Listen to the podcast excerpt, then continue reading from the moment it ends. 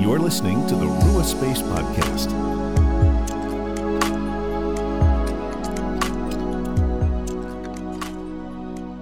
Hello, friends, and welcome to the Rua Space Podcast, where we help you make space for the Father, Son, and Holy Spirit in your everyday lives. I'm Phil. And I'm Erin. And we are in the final week of our Exploring Revelation Bible study series here on the podcast. So we're going to be in chapters 10 and 11 ish today. But for those of you who know the book of Revelation, this is only like halfway through.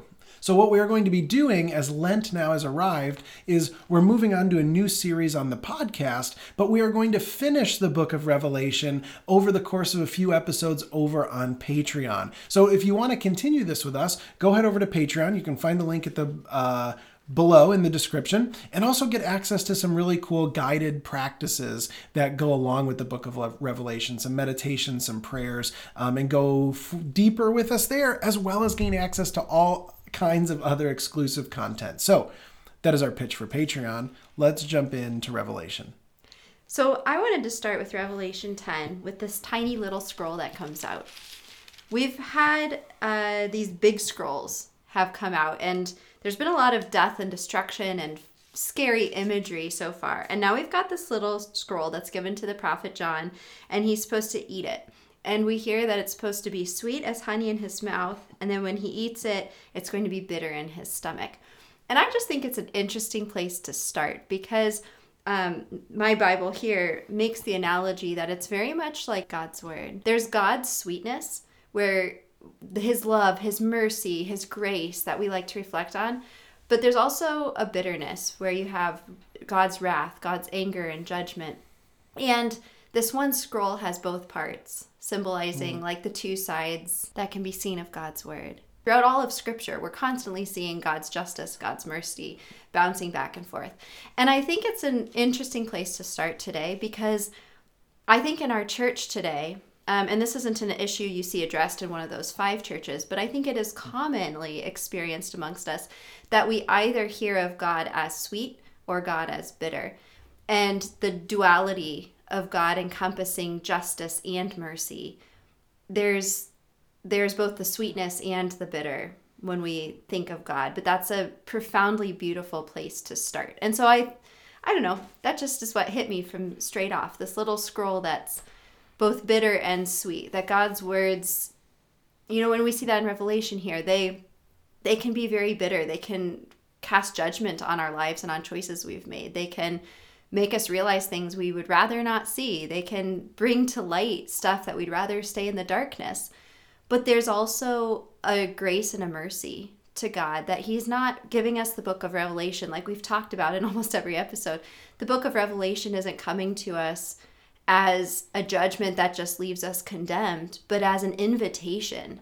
Um, there's this grace to say, I've died for you. You don't have to live this way. If you see yourself in this story, you can repent and come follow me, and I will love on you, and I will extend my mercy to you, and I will protect you and guard you and keep you as one of my beloved. Yeah, well, and I mean, that's why I think it is both bitter to him and sweet, because again, putting it into the lenses of the seven churches, you know, what comes right after that is the story of the two witnesses. Mm-hmm. And it very specifically tells us that these are the two olive trees and the two lampstands that stand before the Lord of the earth. Well, if you remember back to our earlier episodes, what are the seven lampstands before Jesus? They are the churches. Mm-hmm. So John is very specifically here saying, before the Lord are seven lampstands. And the two of them that stand before him are the two churches. So the two witnesses, rather than being some two future individuals one time, are those churches. And I think what is both sweet and bitter about this word is that this is the end. So for anyone who le- reads, and we talked about this a little bit last week, Revelation is linear. This, this is the end. Like it says in verse um, 15, the kingdom of the world has become the kingdom of our Lord and of his Christ, and he will reign forever and ever. Like this is it. Mm-hmm. Now, of so course, when we go, we also said in last episode it is cyclical. So do not uh, undermine. But if you were to read it linearly, this would it, be it would the work ending, right, because then john ramps up again to give us these images again back to heaven again and such but what the reason i think it's bitter and sweet is these are the two churches that are being faithful the ones who aren't wealthy that aren't powerful that haven't joined in the system and the empire and the sweetness is that even though they get killed here they resurrect that even though they're being persecuted and harmed we know that God wins in the end, that heaven becomes a reality here on earth. And just a small note before going back to that is in verse 17, it says, We give thanks to you, Lord God Almighty, the one who is and who was. And what's missing? who is to Who is to come. come because he has come. Like it is now Okay. eternity. God just is. There isn't this future like hope because it's arrived. The hope has come. Mm. But it's bitter because for those churches that are on the five end of things, they are the ones participating in the murder of these churches. And we don't like to think about that, do we? No.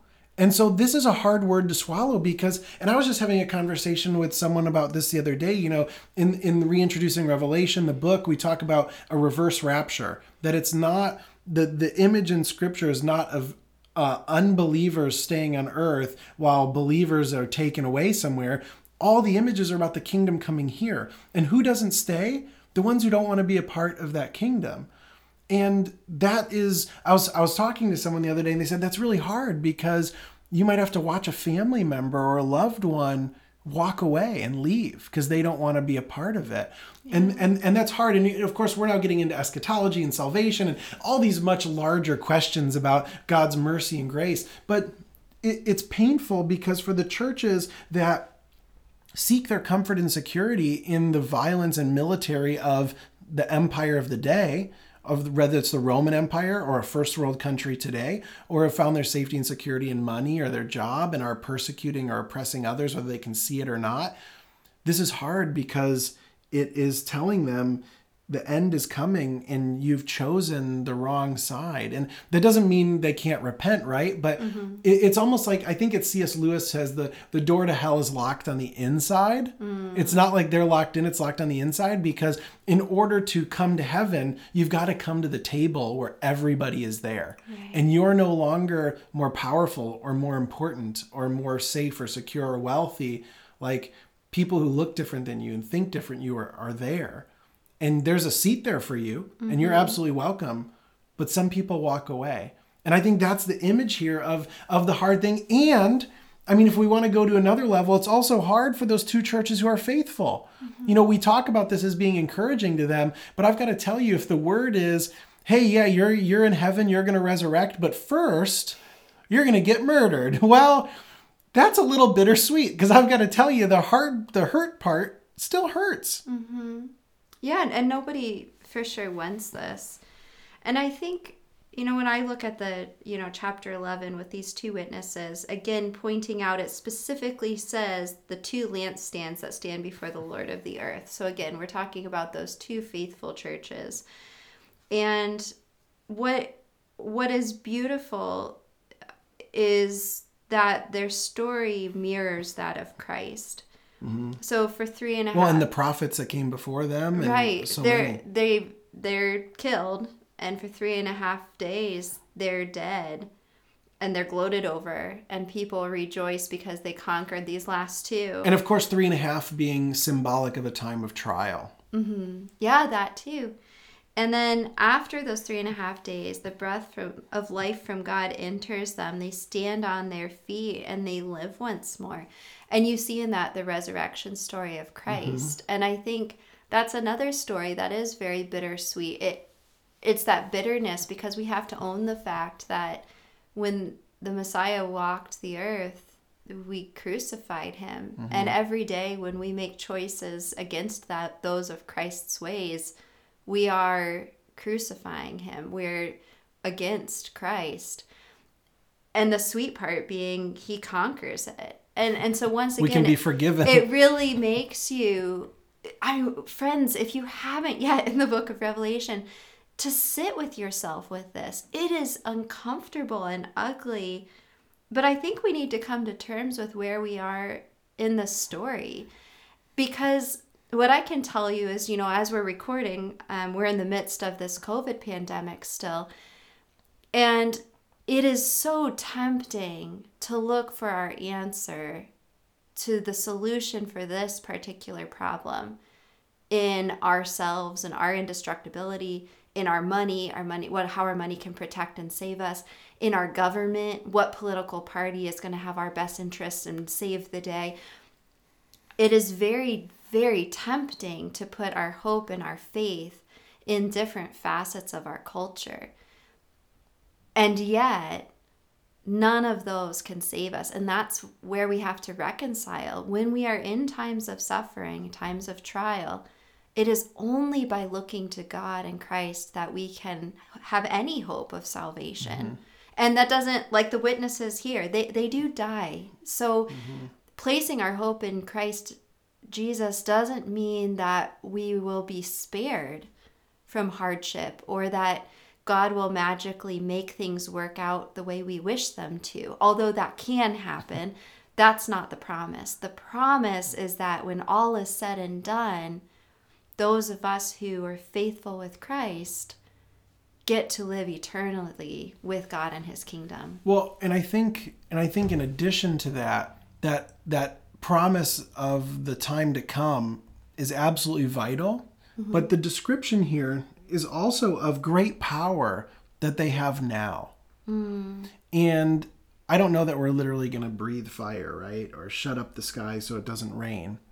But there's a sense in which they're saying true power in the world is not in the one with the biggest guns or the most money or the most followers online, right? Mm-hmm. The most influence is not what actually yields the most power.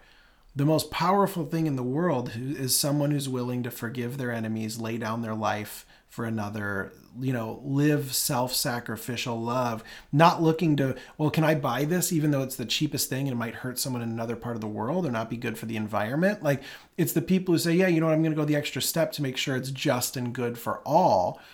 Or I'm not going to go along with this system or this thing. You know, there's a million implications of it. Mm-hmm. You may feel like you lose all influence in the world you may feel like no difference is being made, that no one's seeing or hearing you, that you're the outcast.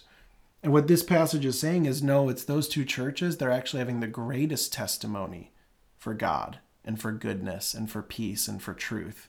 Mm. And we may not see it in human terms, but they actually have the most power because it's not their power at all. Mm-hmm. It's God's power. And I I would suppose that this is part of why John in this chapter after the witnesses, which is just heart wrenching, he ends the chapter with another throne room scene. Yep. So you've got back to the ending here where at the kingdom of the world has become the kingdom of our Lord and of his Messiah, and he will reign forever and ever. Then the 24 elders who sit on their thrones before God fell on their faces and worshiped God, singing, We give thanks to Lord God Almighty, who are and who were, for you have taken your great power and begun to reign. The nations raged, but your wrath has come, and the time for judging the dead, for rewarding your servants, the prophets and saints, and all who fear your name, both small and great, and for destroying those who destroy the earth.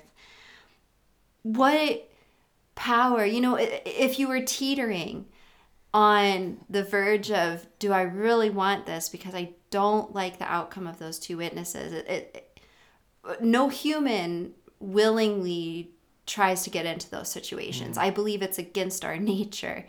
And that's why we're given this thing of beauty, this gem at the end to say, but remember, this is the eternal picture. This is the truth of what's going on. Despite what storms are raging here and what may befall you, God ends up on the throne of the world. God is victorious over everything.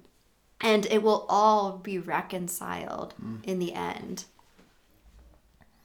I think that's a good spot to end. There's no better hope than that, right? I mean, our hope is that this is the end. This is the last page, the last page of the Bible the last page of our story is that good wins in the end. Mm-hmm. And it may seem like all around us it's losing. And so what's the point?